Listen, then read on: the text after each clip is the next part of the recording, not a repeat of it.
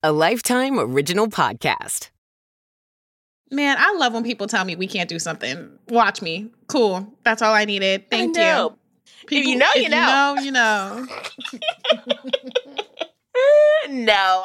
no. Hey y'all, welcome to the season two finale. the finale. The finale episode of The Table is Ours. The podcast where we talk about all things black. That's black inspiration, black radiance, and black liberation. I'm here with my superhuman, Superhuman. Superhuman. Okay. I see super you. yes, superhuman co-host Kirby Dixon. Hey, y'all. And if Kirby were a whole vibe, a mood, an energy, this is easy because she would be like a slay the day energy, a slay the day vibe. You took the words right out of my mouth. I'm literally Spider Manning you right now. Like, is that you? Or are you talking about me? Am I talking about you? yes, I just feel like you slay in so many aspects and so many pillars and so many tiers of life. Like work slay, personal slay, emotional slay, spiritual slay. You slay the day. You do it very well. Don't make me cry on this last episode of season two. And y'all know who that is. That is my out of this world, extraordinary co host, Amira Lawali. And if Amira were a whole mood, a Mhm, vibe, and mhm. energy, y'all, she would be electric. Oh, I love that. a one word adjective that I feel like personifies everything that I feel being around you. So I think you have a good, an incredible energy. People want to be around you. Um, love you have a way of bringing people in and they feel better than they did before they met you. And I think that's electrifying. I think that's the adjective I have for you to close out season two. I love that. I love that. I love that. I love that so much. Y'all, speaking of moods, the season two energy that we are coming to you with, and we have to thank our sponsors for giving us the once in a lifetime incredible electric slay the day opportunity to close out season two with the most divine energy I think we've ever been in the room with. This episode is presented by Martell, Blue Swift, and ACAST Creative. Martell Blue Swift is the first spirit drink made of cognac VSOP, then finished in bourbon casks, a true innovation for the category. This is just one example of how the brand has been redefining conventions for over 300 years, y'all. They want to inspire people to create their own path, and like today's oh so very special guest, open the doors for others to do the same. But before we get into our guest for this week, Amira Lawali, since it is the finale, the season two finale of The Table is Ours, the finale? I think it's time that we do some reflection. You love to reflect. Listen, I love a little moment to think back on all that we accomplished because Lord knows we have not celebrated in the moment still. Still have not celebrated, but it's coming. It's coming It is soon. coming. But how has this past season in particular inspired you? Oh, inspiration from a season. Well, I think it's very obviously from all of our guests. We were very, very blessed and lucky to have some mm-hmm. very inspiring guests from a Stacey Abrams herself, Yes. Yeah.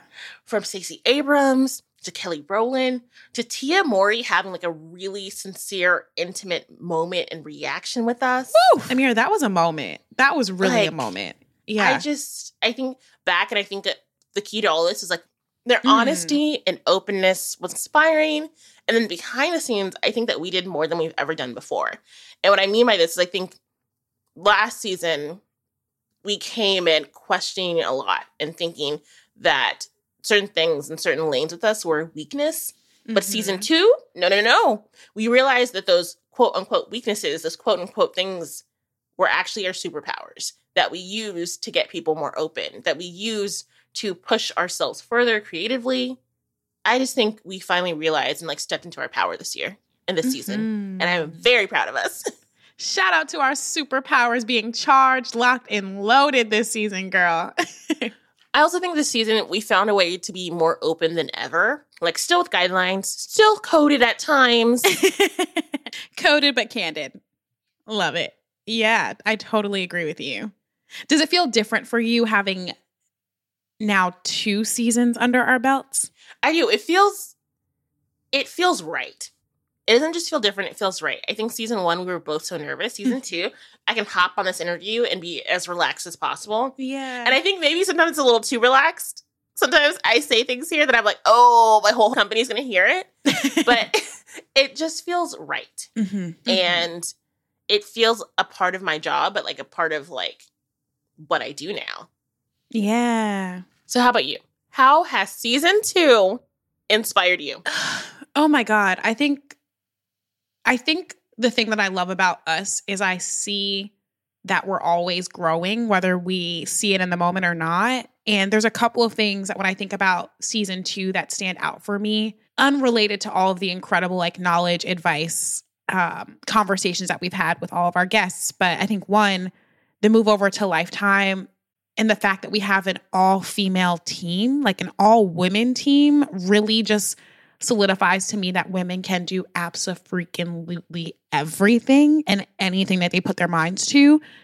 And we can be supported and collaborative and take feedback and feed off of one another in a way that I think is hard to find sometime in a work environment. And the fact that we now cultivated that team under a larger entertainment company umbrella is something that I'm constantly inspired by. It's great. It makes doing the work and the long nights and listening to cuts on the weekends worthwhile. and I love that. I also think personally, what inspired me this season is working with you and our producer, Aisha, and watching myself kind of step more into my power as a producer. Because I feel like before in season one, if someone were to say I were a producer, I would be like, no, I'm not. what are you talking about? Uh, I guess, like, sure, like it's just a title. And now I think I really believe that and I, I feel confident and comfortable with giving feedback and notes and sharing my opinion in a way that I wasn't in season one. So I think just getting more experience under our belts has inspired me to step into my power as a storyteller alongside you and our incredible team. And I think that shows in the conversations that we have been able to have with our guests this season. So that's what inspiration, or that is what has inspired me a lot for season two. I know that was really long winded, but that's that's what I think of. That's what I think of when you ask that question. So, question for you How do you feel now that we're closing out season two? How do I feel? I feel great. I feel great. Yeah, this season was truly a labor of love. We were involved in every aspect of putting the season together from the themes to the guests to the booking to the editing to the producing. I feel so accomplished and I hope, you know, our listeners feel the same way and they feel like they've been getting fruitful conversations out of the ones that we've wanted to have with our celebrity black faves. Um I it, it's just it's I didn't know it when we started the season, but the season came out better than I think we could have even imagined before we got started. We know we're good, but like we're good, good. How about you? I feel I feel great about this season. I think we've built out an extremely well-rounded, balanced, multifaceted season. Okay? We went from Stacey Abrams to Law Roach to Kelly Rowland. Yes. This has been like I think we've covered so much th- so many things that we care about, so many things that black people care about, so many things that our listeners care about. I'm proud of this season. Yeah.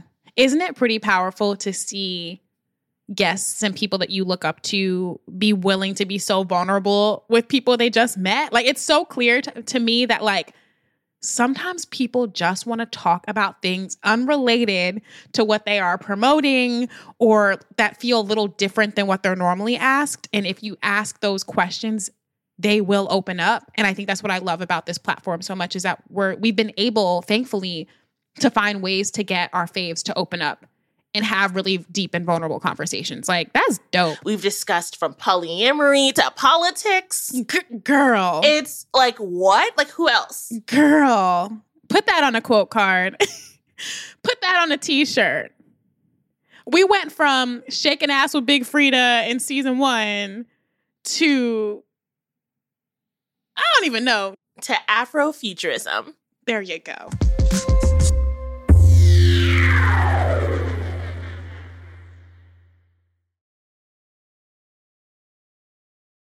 Speaking of Afrofuturism, I think it's time.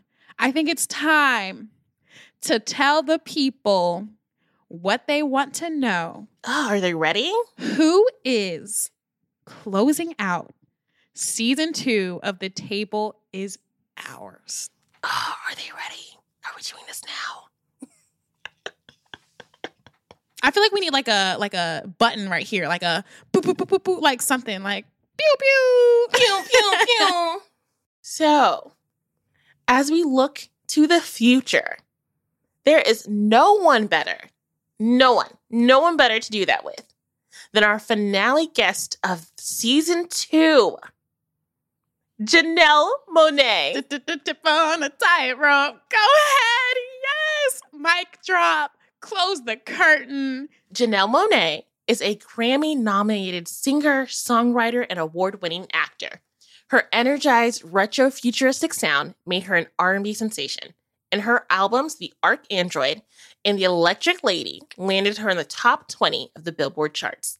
She not only writes, sings, produces, and raps, she brings her talents to the big screen, starring in award-winning films such as Moonlight and Hidden Figures. When we talk about multifaceted talent on this podcast, Janelle is top of mind. She literally does it all. And we sat down with none other than the Janelle Monáe to talk about the artists and music that influenced her career and the family ties that keep her grounded. She explains how she kept her style. Oh my God, did she walk in with style and voice while attending a predominantly white performing arts school and the risks she took to build her career her way. She also gives her personal insight into Afrofuturism, how it informs Black culture, and why it's so important to her identity and her music. Plus, as if that is not enough, y'all, we get a first look into her new collection of short stories titled The Memory Librarian, an anthology based on her stellar album, Dirty Computer. Mic drop for season two, the Janelle Monáe. Let's get into it.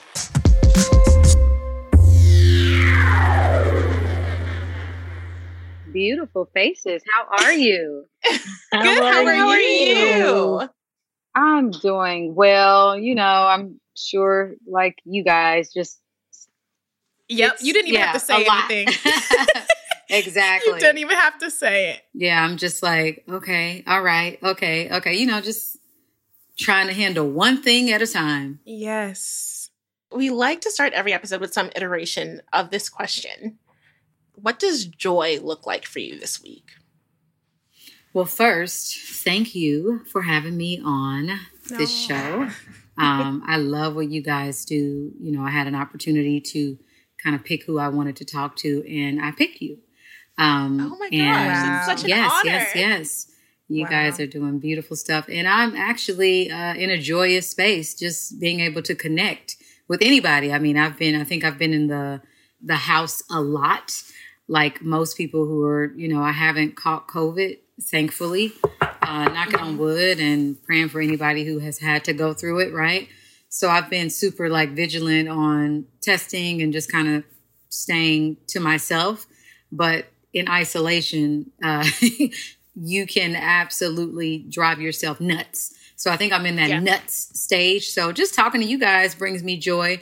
Um, but in general, you know, I'm most like joyous when I'm doing the things that I love, whether that's creating art, you know, mostly when I'm working on ideas with the right people at the right time for the right reasons. That's when Yes. that's when I'm it's, it's joy. And also when everybody when I don't have my phone with me and I'm at a party or a kickback Yes. Um, and that's like that's a place of joy for me when everybody is doing it like we're not trying to post anything online Yes. we're just like in the moment we're present um, and we are just like appreciating this moment because as we know we'll never get it back Oh my God, you are speaking to my spirit when that phone is off and nowhere to be found. yeah It's bliss. yeah when my phone just accidentally drops in the ocean and i just nobody can find me Exactly.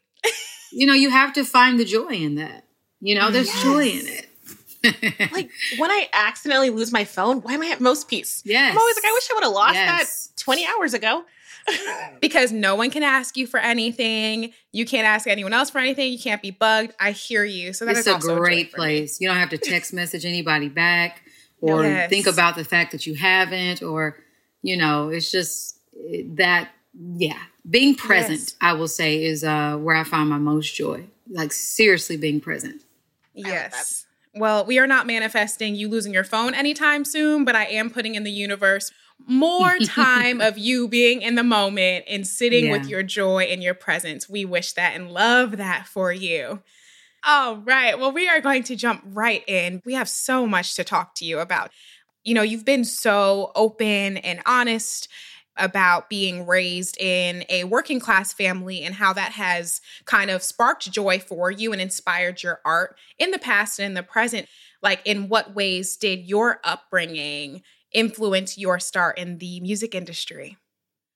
Well, I think it starts with family. Those are your first cheerleaders. Those are your 1st uh, people who like let you know if what you're doing is celebrated and you know if you're on the right path and if they support you. That's your first support system. So family is everything. I mean, I, I grew up in a really big family. Um, I'm like one of like 50 first, I have 49 first cousins. And so, you Wow. know, my mom, yeah, that. my mom was the baby of like 11 kids, 12 kids. My dad was one of 11. Yeah, so I grew up in community. Like I had a built-in basketball, football team, you know, um, YMCA club already. As soon as I came out my mom's womb, so I learned a lot, like a, about people. So when I run across people in this industry or just in life, I'm like, hmm, you're like you you remind me of my uncle or you remind me of my cousin such and such or such and such. I'm able to you know have compassion. I'm able to also know how to deal with people better because i was just kind of forced into that. And when it came to art and when it came to like talent shows my family packed out every show that i had they were there front row rooting me on you know i just i never thought that what i'm doing now is something i couldn't be doing yeah Mhm.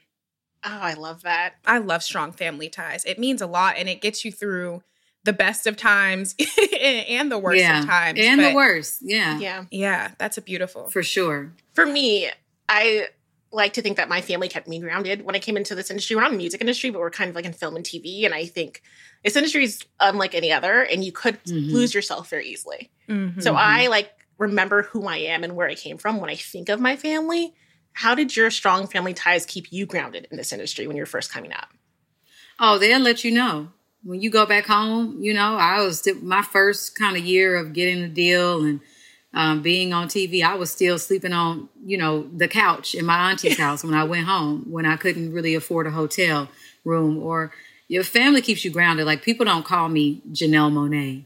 Actually, my auntie is the one who told me to go by that. Oh Um, wow. yeah, but it's my it's my middle name Monáe. But my family calls me Pumpkin. They call me Nail. They call me like I'm still I'm still that to them, you know, which is great because I can I get an opportunity to kind of just turn off work mode or or artist mode if that if that makes sense, and I get an opportunity to just reconnect with my roots. Um, but I also what comes with that, you know, that groundedness is uh you also got to set boundaries and let family know like hey I've grown as this person. You know, with family, you have certain family whose views you just don't agree with. And you may have been, when you were younger, you may have been like intimidated to say something to the aunt or the uncle, you know, um, or even the homophobic family member. I also learned how to stand up for myself around family and stand mm-hmm. up for the people that I love and the communities that I love. Yep. Um, and it's uncomfortable, but you know, I think that's what family is for too. Is be, is is enlightening one another, and when we don't agree, um, or when we see something that we feel like isn't coming from a place of love, um, or or it's hurting or harming somebody else, then uh, I think that's what families should do is just speak up about it and let's talk about it. So, yeah, I mean, a good, healthy amount of that because we love each other, we care about each other. So, at the end of the day, we'll always have each other, but it's a good mm-hmm. opportunity to kind of talk through real life um, experiences and topics with family. Family is the best people to challenge you. I was yeah, just they telling will. they will push your buttons. My sisters can check me like no other. Like I will the best read of my life, yeah. I will be silent. yes. yes, indeed. So so will mine. I have I have a little sister and she uh, It's the little sisters all the time. Yeah. It's always little, little sisters. sisters. they will get you. But they she's so she's my confidant. I can talk to her about anything. Mm-hmm. I love hearing you talk about family because I just feel the passion and the joy that you feel when you're speaking about it. And we feel the same way. Um, we are huge fans of your music, but I will admittedly say I did not know everything about your upbringing. And there was a moment where Amir and I both went, Oh my God, this is us. When we learned that growing up, you were the only black woman in a, a, sea of white classmates at your drama academy, but you made mm-hmm. sure mm-hmm. that you did not want to lose kind of your style and your voice and the things that you believed in as a result of that environment. And Amir and I are in corporate America, right? We're in a very white network, but this podcast is a little bit of us keeping our style and our voice and bringing forward the people that we love and feel deserve a platform, regardless of what we're promoting on our networks. Being in that situation and taking you back to that part of your life, how did you maintain your style and voice as the only Black child in a very white space? so in in in Kansas City, I went to a predominantly Black um, school and um, you know middle school and, high school, high school mostly, and it was a culture shock moving to New York and going mm-hmm. to performing art school and then being mm-hmm. like that one. And I just remember always getting the Wiz. That was the song that they wanted me to sing home, which is a wonderful song, but it was like, okay.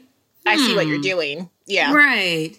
And and just certain things they would say. And I don't think it was coming from a place of um harm, like they were trying to harm me by their words, but I think it was because maybe they had not been around a lot of black folks themselves. Mm-hmm. It just let me know, like, okay, this is going to be another moment where I'm going to have to show up for myself and I'm going to have to speak up uh, mm-hmm. when I mm-hmm. feel like uh, I'm being marginalized or uh, stereotyped or, you know, when I feel discomfort uh, because you're uh, thinking that black folks are monolith, like we're monolithic, we're all you know the same, and there's no range there, and there's no, you know, that's we know that that's not true. Mm-hmm. So it was just up to me to just like really take bigger risks as a result. I'm like, oh, they think that, oh, I only like this type of thing, that I can't do this type of thing, but it's up to me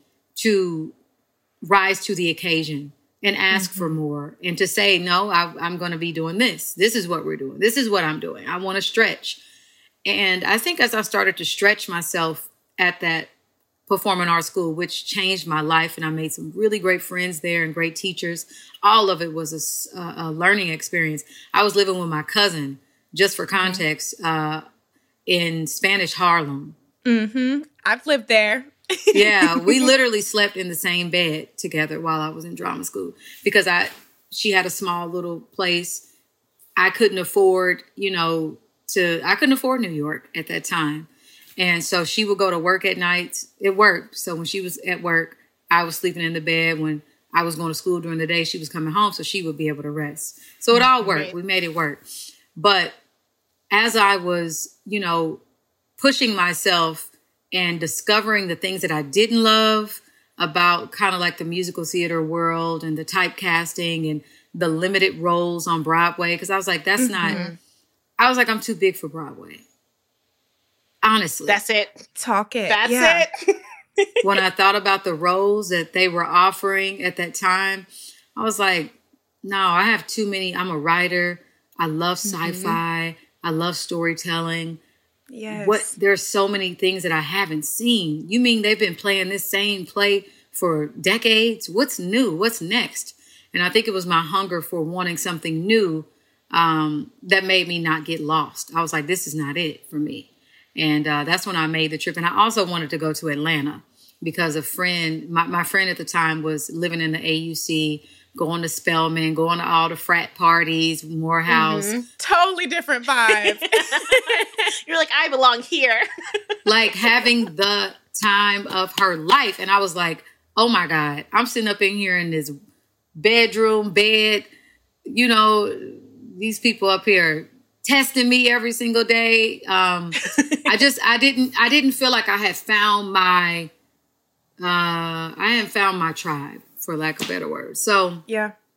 when I moved to Atlanta, that's when I really started to listen to my own inner voice. Like I took all the techniques in the training, but I, I just I was like, I'm off training wheels, you know? I wanna I wanna I have something to say and I just started writing original music and you know, no more cover songs, none of that anymore. By God, have these industries benefited from people like you who challenge them to think bigger than the confines of what it means to be on Broadway, to be a musician, to be an artist. Like, I can't even imagine what that that was like at that time. But I literally kudos to you for thinking bigger and not being afraid to do so. That was huge. That's huge. Yeah, yeah. You know, it, when I was making those decisions, like my family did not understand it because these are people who pray for you to go to New York. You know, they're Yeah, sending of you, course, uh, yeah. sending you, sending you money, and they're like, "Yay, my niece is in New York. Oh, she's doing this." da, da, da, da, da." right. So when I up and left and moved to Atlanta and like dropped out of performing arts school, they were like, "What is wrong with you?" And I was like, "This has to work because I didn't want to move back home." You know, um, I didn't. I didn't want to go back home. I was. I think I was embarrassed and just kind of ashamed. Like, ah. and then my friends were still in college, and I was like, I left, so I had to make it work. And once I found my my my people in Atlanta, like, we just we were like, this is this is what we're on. This This, is is, what we're Yeah. doing. Like, I found other people who were just on the same frequency as me. I love that. Your vibe and artistry, top tier, It's but also like so unique. And I'm I've always wondered like who has influenced you in your artistry? Past artists, current artists that you pulled from when you were finding your sound, finding your voice. Like who influenced Mm-hmm. you? Oh my goodness. Um, Lauryn Hill was one of my biggest inspirations. I mean, I'm there's so many people who can, you know, say that, but I just remember seeing her, hearing her. She was kind of one of my first concerts that I had gone to and just like feeling like, wow, you know, at that time in my life as I was evolving, I resonated with her, but I knew I couldn't be like her, you know. I knew that I couldn't it was I was like there's only one Lauryn Hill, so I, I I had to like be pushed as a result to figure out what my thing was going to be, right? What what I was going to have to say, what new uh, thing was I going to be bringing to the industry in the same way that she inspired me. How could I do that? What was going to be my way? And um, that was a lot, you know, because what you want is you want other people to to to build off that foundation. Because here's the thing, like everything has been done at this point.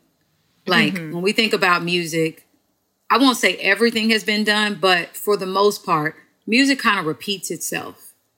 Art kind of mm-hmm. repeats itself.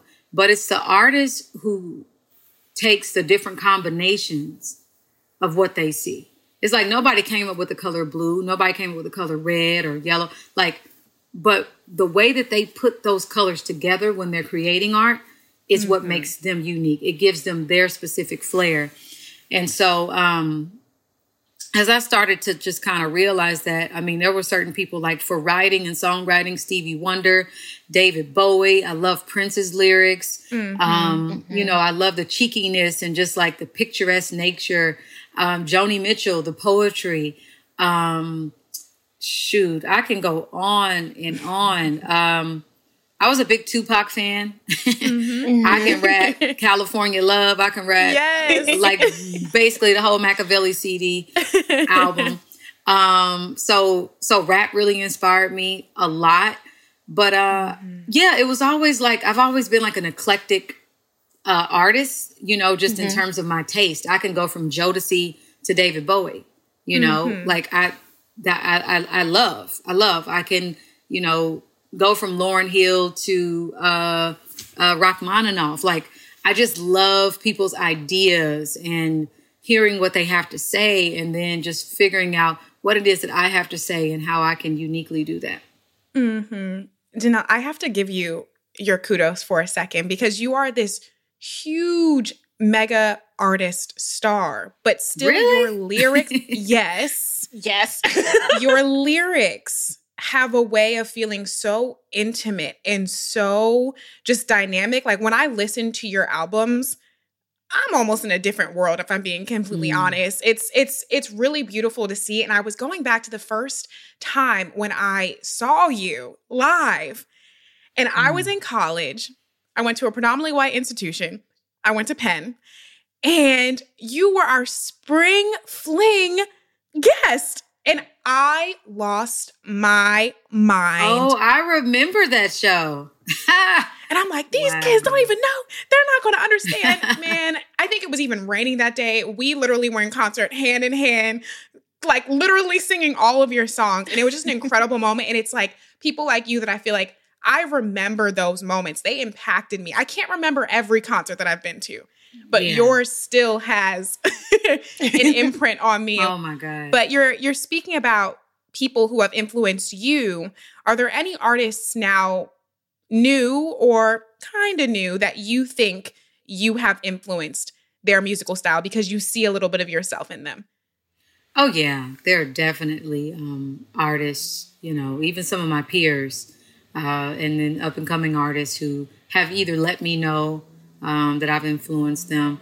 But that's all love, you know, and I think mm-hmm. time will tell uh, who I've made an impact on. You know what I'm saying? And mm-hmm. I just take it further than I have. It's all love. Mm-hmm. But it was interesting. I had a dream maybe like, I recorded it on my voice notes. I had a dream maybe like a month and a half ago.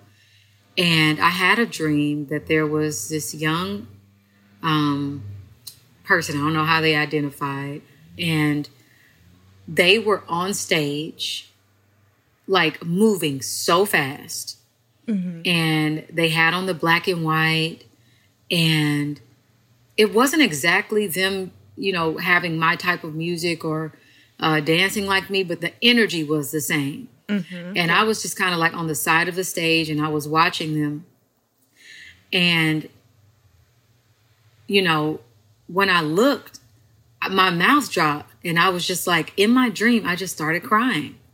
And I was like, oh my God. I was like, wow, this person is amazing. Oh my God. It was like I saw hints of me in them. I saw myself in in this person, but I wasn't jealous. I wasn't, I was just like, yes. Proud. Oh, yeah. Like so proud, you know? And I just remember waking up and crying even more because that happened. And I was just like, man, I, oof, it was just, it, it just, it still gives me chills just kind of thinking about it. But it was a big moment for me. And so even in my dreams and in reality, I, I always give thanks when people are inspired and when they go out and they really just have the guts uh, to do this because making art is difficult. Yes. It's difficult. Mm-hmm. And every time I return to the studio, every time I return with an idea that I think I'm going to just flesh out, I'm reminded, I'm humbled This shit is not easy. Mm-hmm. And it takes time. It does. So much time. Patience. I think you described the essence of how your artistry will continue perfectly. It's the energy. Like it's of course it's the pen, it's the art itself, but it's also your energy that I think will transcend. It's like unmatched. I think I can like, I can like feel it and just know, oh, that's Janelle Monáe. You guys are so beautiful. Thank you.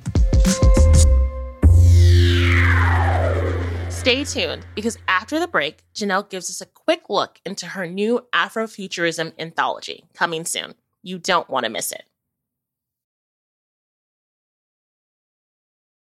We really want to talk about Afrofuturism with. Yes. Okay, we're super hyped about this. yes. So we're very excited about this. But before we even like dive in, can you explain what Afrofuturism to those listening who may not know what it is? To me, Afrofuturism is Black folks um, seeing themselves in the future, how we want to see ourselves, however we imagine that. And I always go with, you know, seeing us um, take nothing, the nothing that we're given from our history and even sometimes from our present, and transforming, turning that nothing into something, thriving, like really, really um, thriving in totalitarian societies and being the protagonist of our own world. hmm And what specifically does Afrofuturism mean to you? And what was your first introduction to Afrofuturism? I mean, I think it was Sun Ra, and if you look at my tightrope video, you'll see the mirrored faces. Yes. You'll see that reflection. And I think I, I watched the Sun Ra's video and I couldn't make up like what they were saying or I just remember how it made me feel. And I knew it was like connected to dirt, to the ground, but it was also like satellite energy and futuristic energy that was just kind of like palpable, transferable. And then I started reading. I, I got uh, someone told me to read Octavia. I was doing stuff, and then I would do interviews actually. And then the interviewer would say, "Oh, have you checked out this book or that? You remind it reminds me of this." And I had never heard of these things. And um, I, I think I checked out Octavia Butler's Wild Seed, and that was like my big introduction into Afrofuturism in terms of literature. I think it was Sun Ra. I think Missy Elliott has had that Yes. Afrofuturistic vibe. Yes. Um, so shoot, watching her videos, Grace Jones feels Afrofuturistic. Like anything mm-hmm. that's like pushing us front and center and it feels free. Like it feels like mm-hmm. that free ass energy. Like you can't stop this person. This person is unstoppable. Yeah. Mm-hmm. Yeah. We're both kind of like in the content space for our networks. I'm a development producer, and I think when it, the topic of Afrofuturism comes up, sometimes it's pitted against the theme of Black pain or going through mm. into Black history when it comes to like making content, making films, or even making music. And I personally don't think they can be pitted against each other. I think there's room for both content.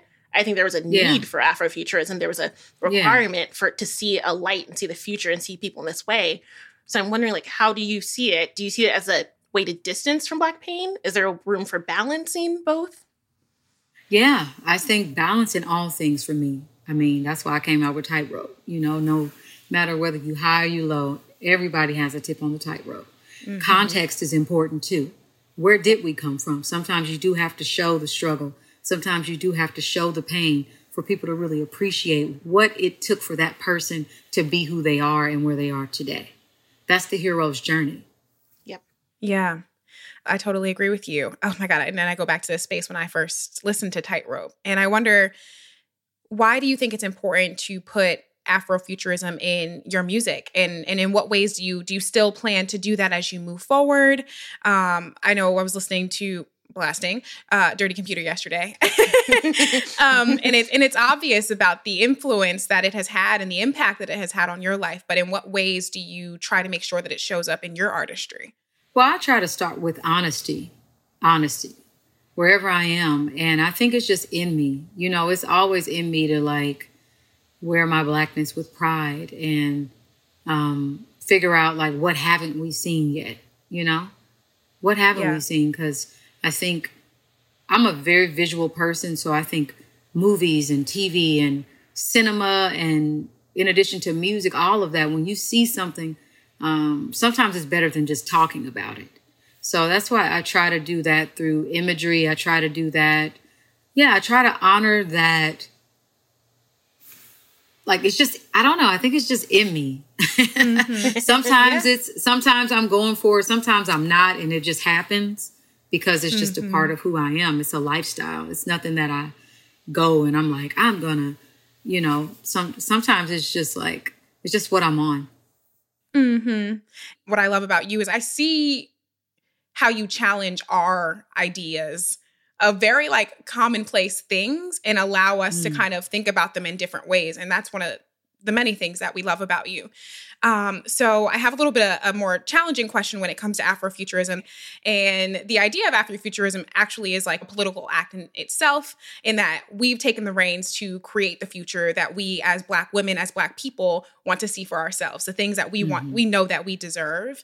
Mm-hmm. And you've actively, for so many years, used your voice to speak out on issues that you care about and that you think are important for other people to at least become knowledgeable about um, mm-hmm. as they navigate this world. So, how do you balance kind of practicing your free speech in your art as well as the backlash that can sometimes come with speaking out as openly as you do and so beautifully do? Yeah, you know, I think when I feel like I have something to say and I feel compelled to say it, I say it. And I think that in general, it's a risk speaking, you know, because you're going to piss somebody off. Somebody's going to have something to say about how you said it, or somebody's going to have something to say about the grammar. Somebody's going to have mm-hmm. something to say about something, right? So everything is a risk. You know, you may say something that could offend a group of people, and you can look at that later and say, hmm, you know what? I probably could have said that differently, worded that mm-hmm. differently, right? And um that's great. That's that's great. I mean, but I know, I know when I say something, it's worth it's gonna be worth the risk. Exactly. Most yeah. times. Sometimes it might not, but most times I don't give a you know, like I know yeah. that I'm gonna piss off this group of people. I don't care. Like it's yeah. not meant, it's not, it's, it was meant how I said it. I say this all the time. Freedom is not free. It always comes with a cost. It does, yeah. Sometimes it's your mental health. It's like what you have to deal with. That's why I look at those who are on the front lines, activists, people who are like really doing the work every single day to protect Black lives. And that's a lot that they have to mentally deal with. Like it's not, it's like people think it's easy to be the people in the public eye that we grow to love and appreciate. Like it comes with a cost. You you're not with your family because they spoke their minds. Yeah, yeah, you with a family, and then you got to have the weight of, oh, am I letting down the community that I'm speaking of? Or like, oh, I want to do something different now. Like I need a break. Like that whole guilt of, of of doing that. And I think you know I'm not the only one that deals with those things, but I think it should be talked about even more so people understand what it does mean to um to speak your mind. You know, and to yeah yeah, especially in this day and age. For sure. What I think it's so important what you just said is like when you feel it, when you feel the need, when you want to, and it's your choice, then you will speak out and it will be done. I feel there's so much yeah. pressure too, and I think that's what so many people get caught up because they're doing what they feel like they have to do, and it's not like on their heart and spirit. Yeah, yeah. it's like a heavy yeah. weight. Um, we could talk to you forever. Literally, it's not. We had funny. pages and pages, but this is great. Oh, thank you. This has been yeah, such an honor. And I I have to give our listeners what they want, and they're gonna want to know like what's next for you. We're fans. We want to know what to look out for mm. next, what we should be like peeping. We heard there's yes. a publication in the works. Oh yes, yes, yes. I am so happy you asked about it. Literally all I have been doing. Mm-hmm. I am releasing um, the Memory Librarian April 19th, you can go and you can pre order it. I have mm-hmm. signed almost 8,000 copies. Wow, uh, oh my of, gosh. Yes, of inserts that they're putting in the book. So you can go get a signed copy um, as well, order that. But yes, I've been working on the when the pandemic started. I had a lot of concepts and ideas, that I had wanted to, you know, flesh out. And one of the things that I did was reach out to artists that I thought were just like amazing at what they did and they championed queer and black folks and like really did a beautiful job with their own stuff. But I reached out um, to people that I felt like were supporters of Dirty Computer because the mm-hmm, Memory mm-hmm. Librarian, mm-hmm. this is a, a, a, fiction. It's like five short stories, and um, it's from the world of Dirty Computer, but it's not about. It's like so. Imagine if you watch the film Dirty Computer and it was centered on Jane five seven eight two one and like that specific story. Okay, imagine mm-hmm. zooming out. There are more stories. Mm-hmm. Wow. So one of the titles is The Memory Librarian. Another title is Time Box. Uh, another title is uh, Save Changes. Um, we have Time Box Altered. And we also have Nevermind. And I got an opportunity um, to collaborate with uh, Yohanca Delgado, Eve Ewing, uh, Alaya Dawn Johnson, uh, Danny Lore, and Sheree Renée Thomas. And these are all exceptional writers. Um, this book deals with, it's definitely what I would say, like, they probably wouldn't have it in high schools today as a result of this whole book banning thing. Terrible. But yeah. That's why, yeah, that's, but that's why I think it is so important for, um, for people to get this book and also all of the other books that they don't want you to read. You know, yep. as I, I yeah. I've been talking to a lot of, um, you know, my artist friends.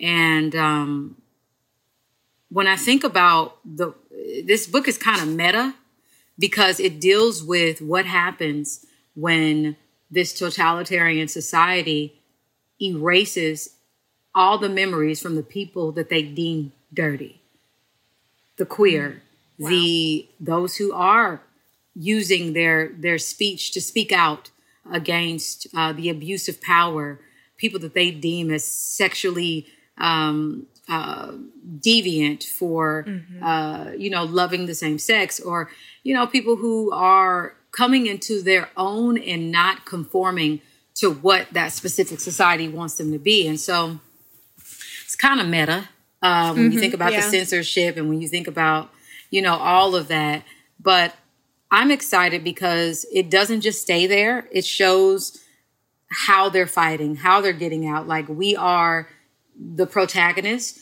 All of the stories mm-hmm. basically are um, queer led, women led uh, stories, which I love. Love to see um, it. Yeah. So. So yes, I'm really yeah. excited. I really want people to go get it. Like it's not some juicy tell all, I know, but being able to collaborate with these five amazing artists, like not a lot of people have done this. Like I could have said, okay, I'll just do a book and, you know, do some quotes and some pictures mm-hmm. or something like that, which I'll probably do later on. But I was like, no, let's get the community of people who have been writing. And, you know, I gave them all, you know, topics. I said, this is what I want it to be about. It's kind of like if you're in the studio with somebody and you guys are you like i got a song idea i want to work on it and then you have the bass player come in drummer yep. you might play keys like everybody's collaborating that's what this project is how different is this creative process for you in writing a book different from your musical creative process it's still very collaborative but writing a book in general just seems so intimate so i'm always so intrigued by people that take that leap um, you know, like like I was just mentioning, one of the things that I loved is about this is like you don't see people really collaborating as like writers and artists. Yeah. Like usually it's just one person. They say, "Okay, I'm going to get all the credit."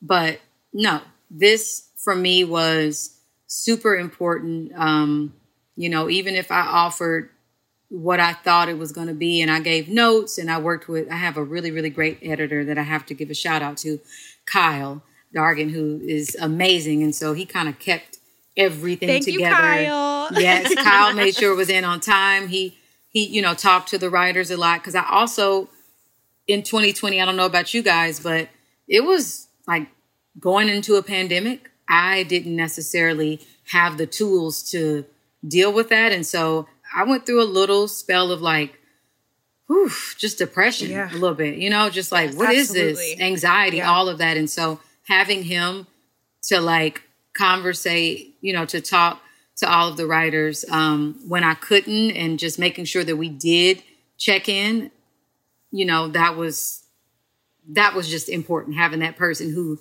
did have a strong backbone to uh, keep us all together.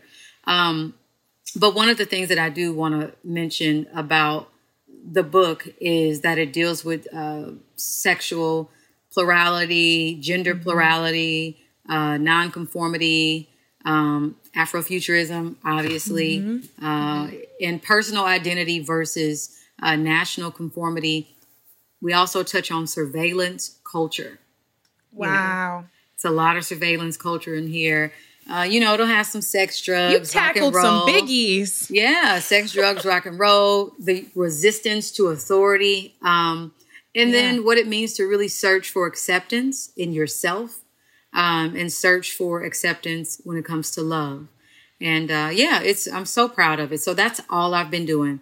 So please, please, please, please. I'm We excited. cannot wait. We can't wait Done. to get our copies. We will get the signed copies. No questions asked. You also just listed like 20 themes that we could have also dived in and spoke with you about that we would have Yeah. loved to. So I so we'll see you next season. we Jeanette. have to Yes, see you again you guys next have to have- you know, have me back on. I'd love to be able to to 100%. talk and you know be able to talk to you guys about it. I would love that. Yeah. we end every podcast with some iteration of this question. My black is the future because Ooh, okay. My black is the future because I am the future. Perfect. beautiful. Oh my gosh. Oh my I mean, I gosh. could have said something, but yeah, that's how I look at myself. You know, I, that's that's how I feel. Yeah. Oh my God, this has been amazing. Thank you so much for, Oh, for talking with us and chatting with us. You are so welcome. Thank y'all for having me and have a wonderful, wonderful, wonderful day.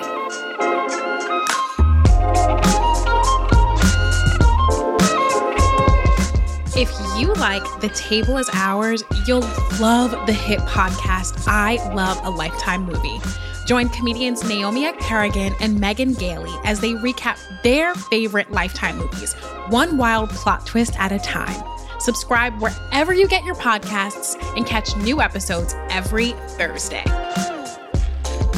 The Table is Ours is produced by us, Kirby Dixon and Amir Lawali. This episode was also produced by Aisha Jordan and edited by Bill Moss. Our researcher is Emma Fredericks, our supervising producer is McKamey Lynn, and our executive producers are Jesse Katz and Ted Butler. Thank you for listening to this very special episode of The Table is Ours, brought to you in partnership with Martell Blue Swift and ACAST Creative. Subscribe, rate, and review wherever you get your podcast. See you next time.